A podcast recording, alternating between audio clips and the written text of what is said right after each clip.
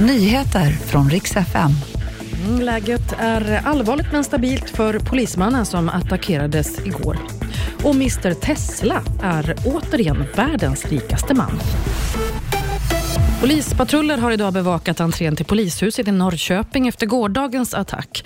En polisman attackerades med ett vasst föremål. Han fördes till sjukhus och är opererad och läget idag ska vara allvarligt men stabilt.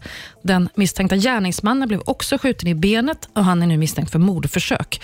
Han har också misstänkt ha ett farligt material på sig och det här ska nu analyseras. Sportlovet är i full gång de här veckorna för många svenska skolelever, men den som är i fjällen ska nog vara extra försiktig. Naturvårdsverket varnar för laviner och SMHI varnar för storm. Värst är det i norra Sverige, längst upp i Abisko där det blåser kraftigt. Så det gäller att vara extra försiktig, gärna inte ge sig ut på fjället de närmsta dagarna.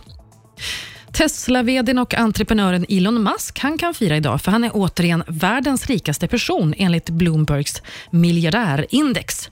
Under en kort tid så var det en fransk lyxmagnat som heter Bernard Arnault som hade första platsen. Men nu har Musk tagit tillbaka den för Tesla-aktien den har stigit med 70 procent. Och då rusade Musks aktieförmögenhet upp till 178 miljarder dollar. Jag heter Maria Granström och det var nyheterna.